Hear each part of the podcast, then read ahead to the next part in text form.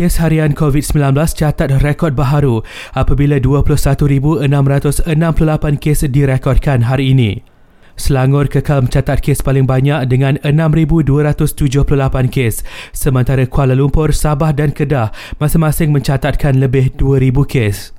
Johor, Sarawak dan Pulau Pinang turut merekodkan kes empat angka.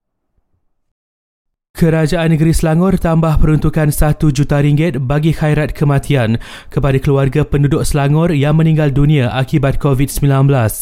Setiap keluarga atau pewaris akan menerima sumbangan berjumlah RM1,000 jika meninggal dunia akibat wabak itu.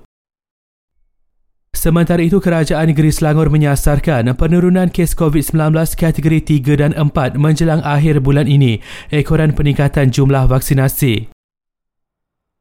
Kerajaan Negeri Kelantan pula minta kerajaan pusat segerakan bekalan vaksin ke negeri itu kerana bekalan sedia ada tidak mencukupi terutama dos kedua. JKJAV berkata 50% penduduk Malaysia telah menerima sekurang-kurangnya satu dos vaksin COVID-19 manakala hampir 30% telah lengkap menerima vaksinasi penuh. Akhir sekali, Polis Pulau Pinang mengesahkan tiada kes pemalsuan sijil digital vaksinasi dikesan di negeri itu setakat ini.